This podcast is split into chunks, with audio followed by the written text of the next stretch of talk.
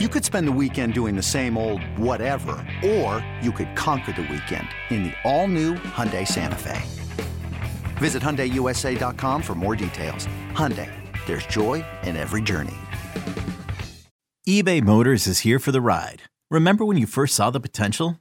And then through some elbow grease, fresh installs, and a whole lot of love, you transformed 100,000 miles and a body full of rust into a drive that's all your own. Look to your left. Look to your right. It's official. No one's got a ride like this. There's nothing else that sounds like, feels like, or looks like the set of wheels in your garage. With over 122 million parts, you can make sure your number one ride or die stays running smoothly. So there's no limit to how far you can take it. Brake kits, turbochargers, engines, exhaust kits, roof racks, LED headlights, bumpers, whatever your baby needs, eBay Motors has it. And with eBay Guaranteed Fit, it's guaranteed to fit your ride the first time, every time, or your money back. Plus, at these prices, well, you're burning rubber, not cash. Keep your ride or die alive at ebaymotors.com. Eligible items only. Exclusions apply. You're listening to Orange and Blue Bloods, hosted by EJ Stewart and Tommy Beer. Let's get to it, New York.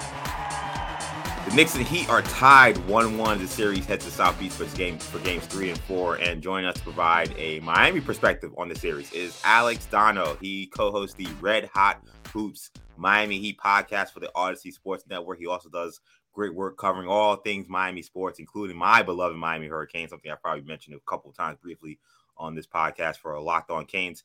Alex, thank you so much for joining us. Me and Tommy really appreciate it. Yeah, EJ and Tommy, thanks for having me.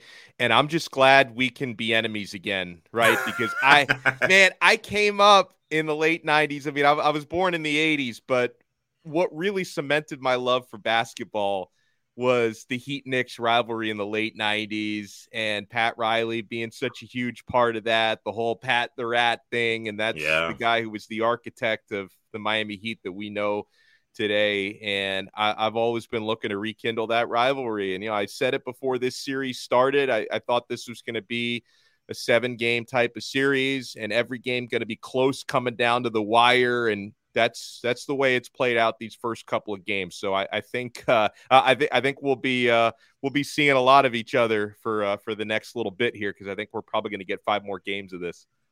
The, the world is a better place when the Heat and Knick fans hate each other. You know, yeah, I've loved the I've loved the trash talk from Heat fans. I gotta admit, like I feel like I don't know, I feel like the LeBron era. I don't want to say softened you guys, but I feel like it was like so easy the championships that came and then and you guys came out of that with such a really solid squad. It was almost like you guys kind of became like just kind of the establishment of the NBA. I really, you guys didn't have any rivalry, so we really didn't see a lot of trash talk from Heat fans as much. But I feel like this series has really re- revived that, and I've seen so much on the timeline. So uh, yeah, it's been it's been good vibes. Feels a lot like the late '90s with the trash talk on the fans. Maybe not the physical play on the court, but the the the, the he beef with the fans is still real. Well, and I'll add something to that, EJ, because there's, you know, just based on the generational thing, there's, you know, a lot of younger Heat fans who don't really remember a whole lot before the Big Three era right? I mean, mm-hmm. listen, I'm I'm an old man in my late 30s, but I, I know enough Heat fans in their 20s who it kind of started for them in the Big Three, or if not, it maybe yeah. started for them in 2006 with Dwyane Wade winning that championship. But I think that this series and the way that ESPN and TNT are milking it with some of that old footage, right? Oh, yeah. Some of the old footage from the late 90s, and it's kind of causing a lot of young fans to kind of dig a little bit deeper into the archives and learn what this was all about. So I'm all for it. Yeah, it's been great to see some of the old Knicks. I kind of want to see some old Heat. I want to see them Dan Majerle.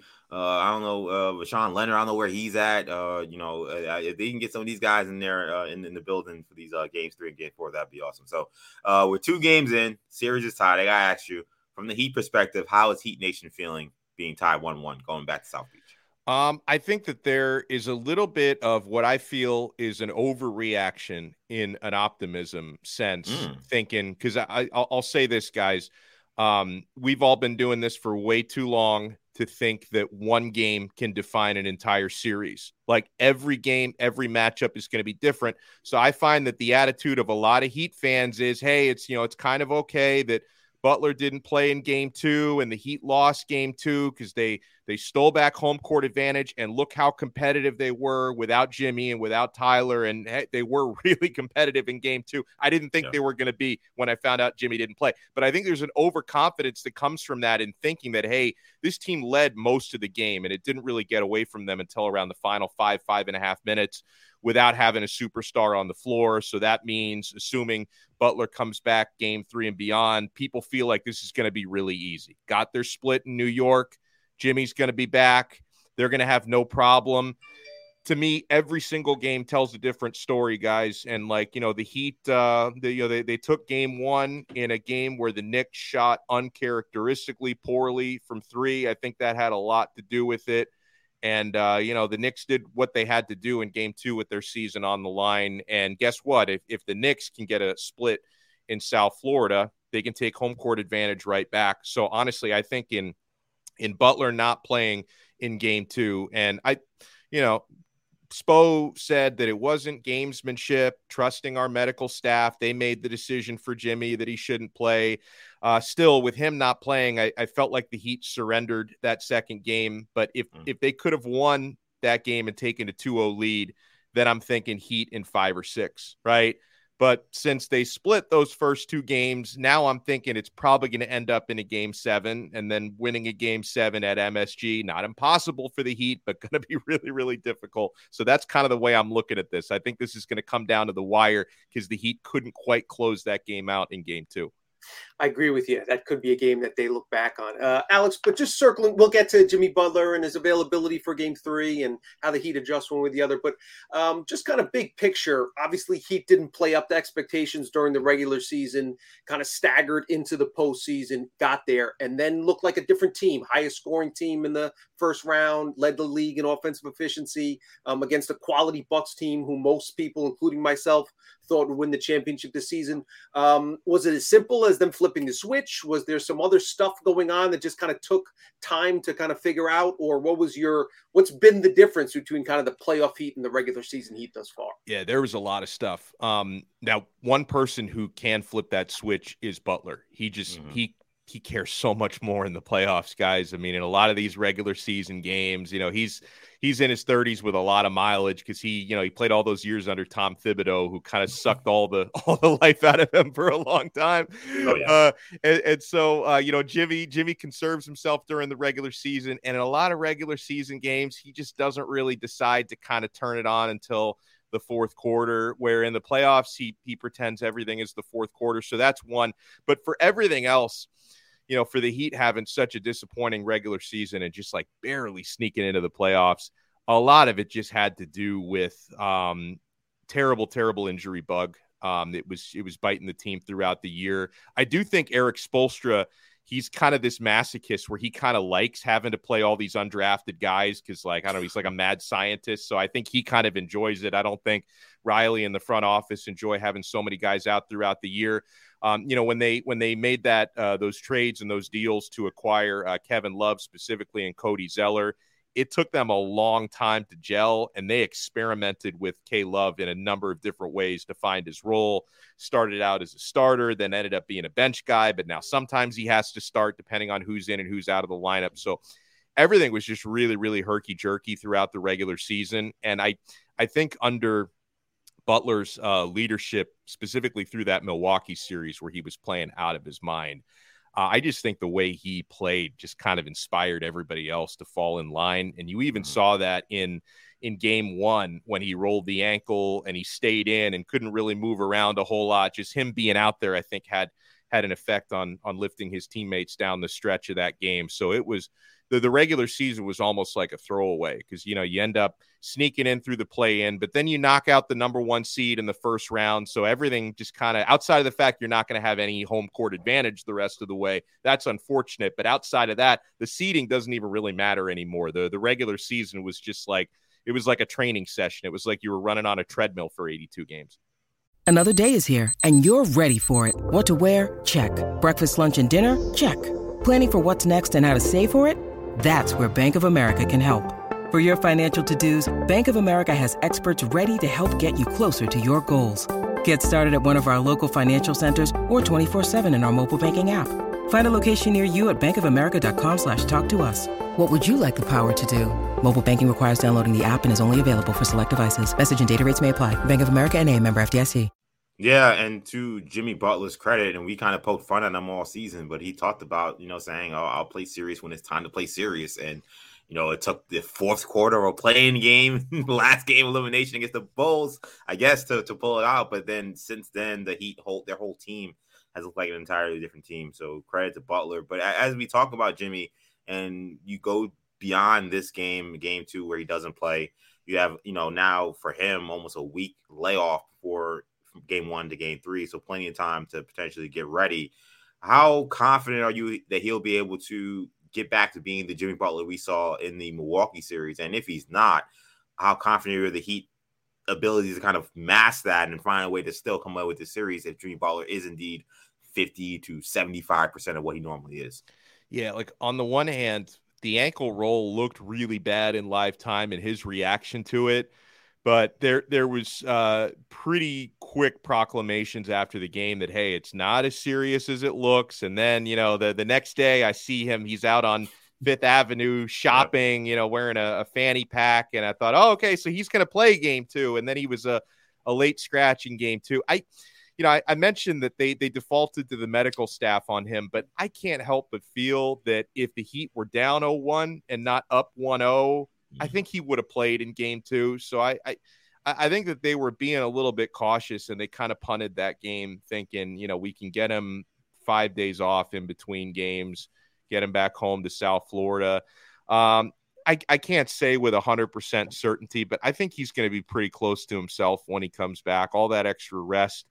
And, you know, he's basically the entire time he's been in a Heat uniform, he's always been playing through minor injuries. If it's not ankles, it's been knees. You know, he's basically been on a maintenance program for the last three years. So he's he's always been able to kind of zone some of that stuff out when the lights are brightest. I think it's going to be one of those things where by the time this Heat playoff run is over, whether it's in this series or you know in, into the NBA championship, Jimmy's just going to basically spend like two weeks straight in the cold tub, just like soaking all of his uh, his issues because he's been playing through a lot of stuff. So I, I think we're going to get pretty close to the best version of Butler by the time he comes back.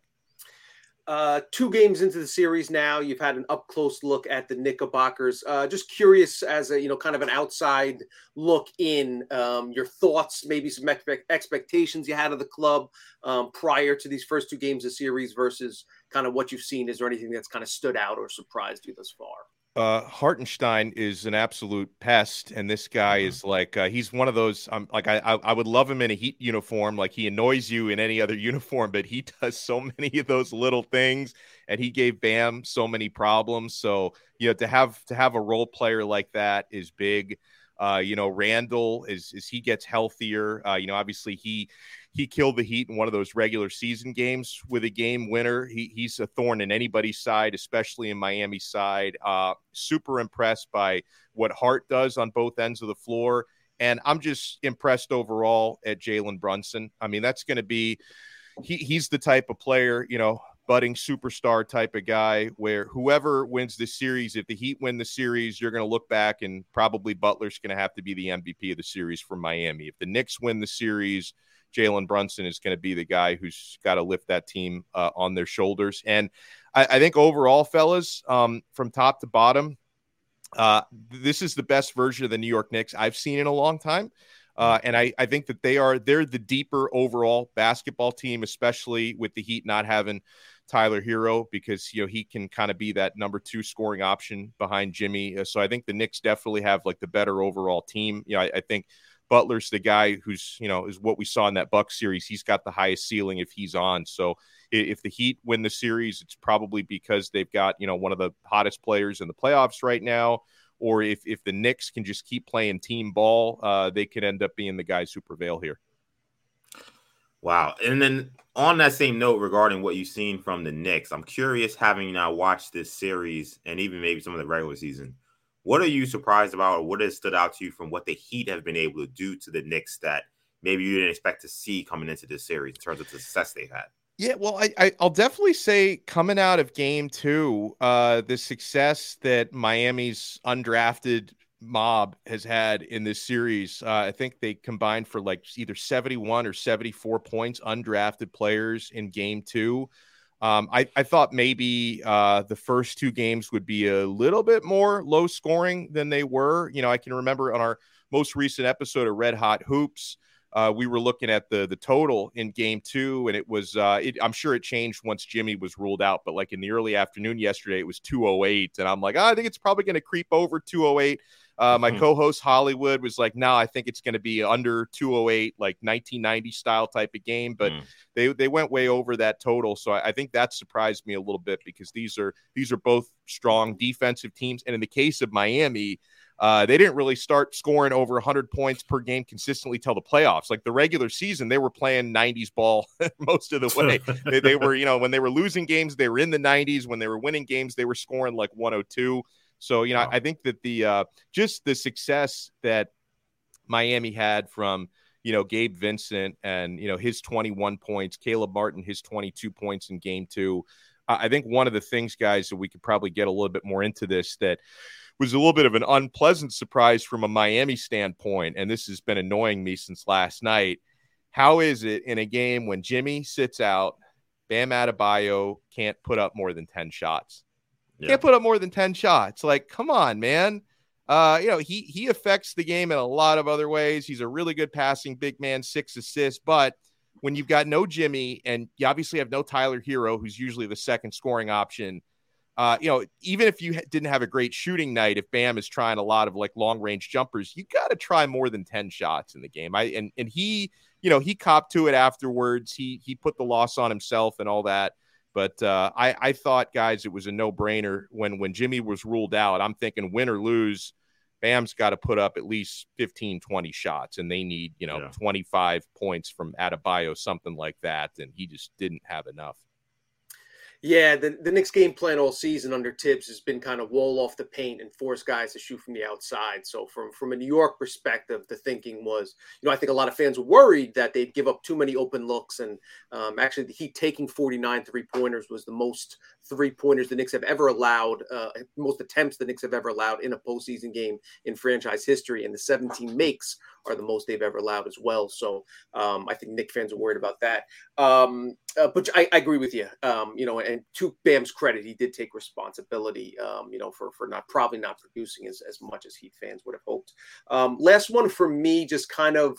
Um, you know, you, have talked about kind of the contributors, the undrafted free agent gang. Um, when Herro went down in game one against Milwaukee, I think the thought was, okay, this is a low scoring team, and now they're really going to struggle to score, missing, you know, their second or third, you know, best offensive option. So how has the, you know, we've kind of gotten a, a look at it now. Vincent has hit some big shots, and and Kevin Love is that just basically the idea is to spread the wealth even even further, and that's actually opened up some more scoring opportunities for Butler and other guys. Um, but how has the loss of Herro kind of impacted the, the team over these last couple? Well, I think what you just described is Plan B I think plan A has just been Jimmy's got to score basically enough points for he and Tyler's averages. I think I think that was mm. kind of plan A. Uh, but you yeah. know, but the plan B part, so, something kind of kind of interesting uh, without Tyler.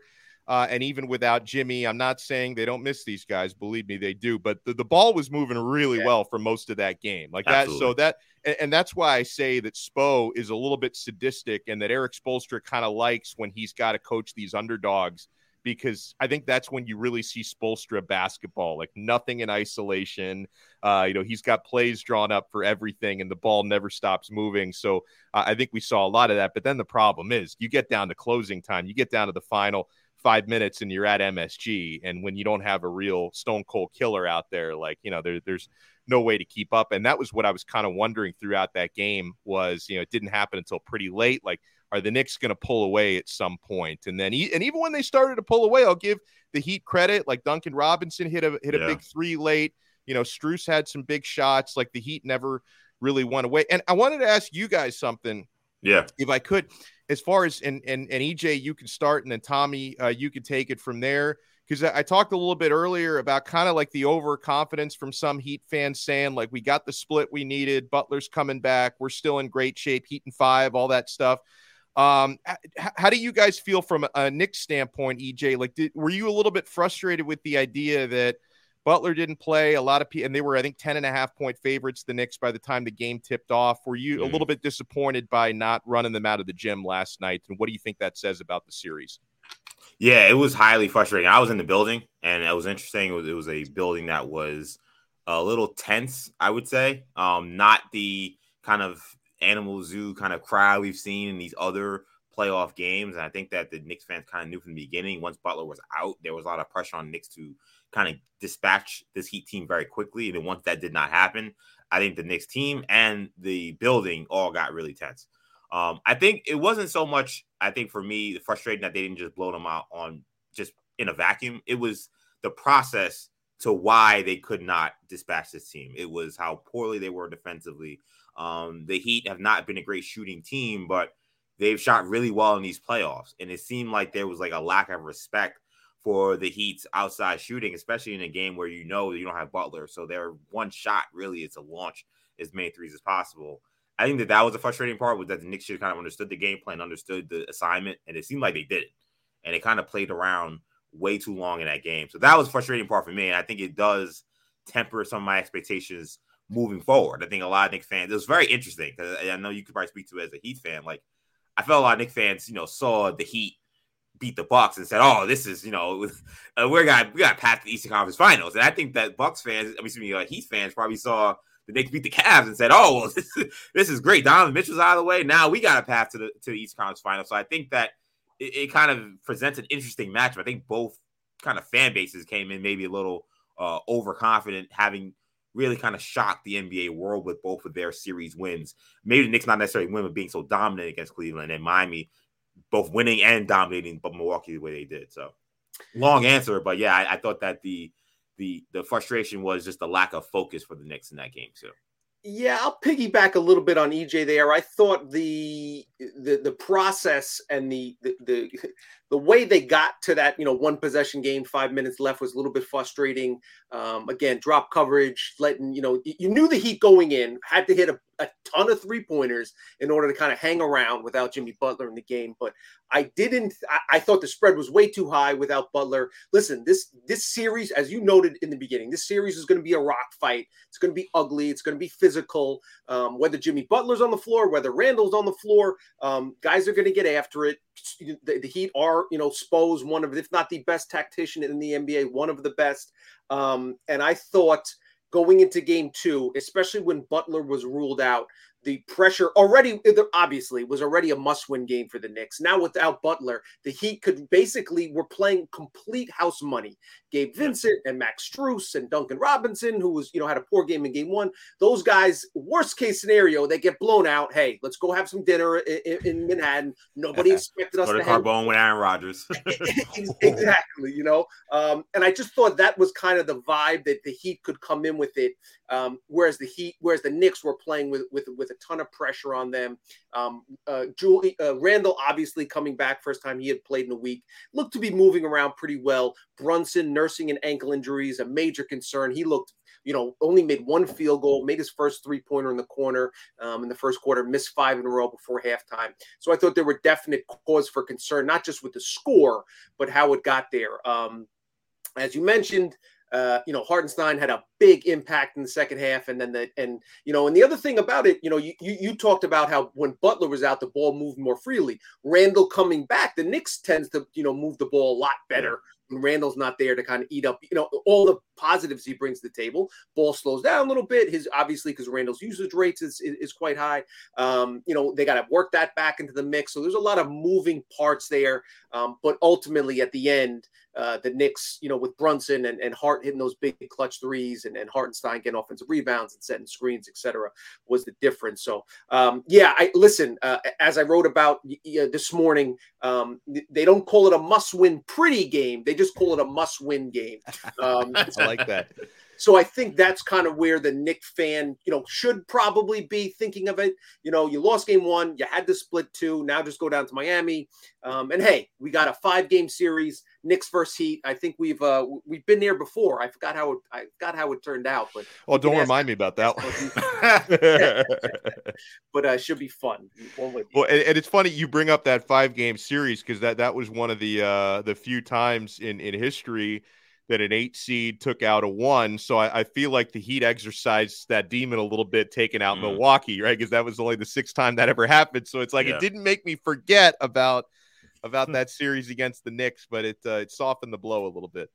Yeah, I think, I think the, the yeah, interesting ahead, thing for both these teams is there, you know, you talk about a clear path, not just to the Eastern Conference Finals now, but to the finals. I mean, the Celtics look infinitely vulnerable. Um, whatever's going on, they are obviously losing the game without Embiid. And now Embiid comes back, so we'll see if the Celtics can tie it up. Um, but can Embiid stay healthy? And either team would have to like their chances uh, against the Sixer-less, uh, uh, Embiid-less Sixer team. So we'll see how that plays out. But um, so many interesting storylines, but that's one of them. There's, you know, heading into game three, the, the pressure shifts a little bit back to Miami, but I think both teams recognize recognize there's a significant opportunity to make some noise here.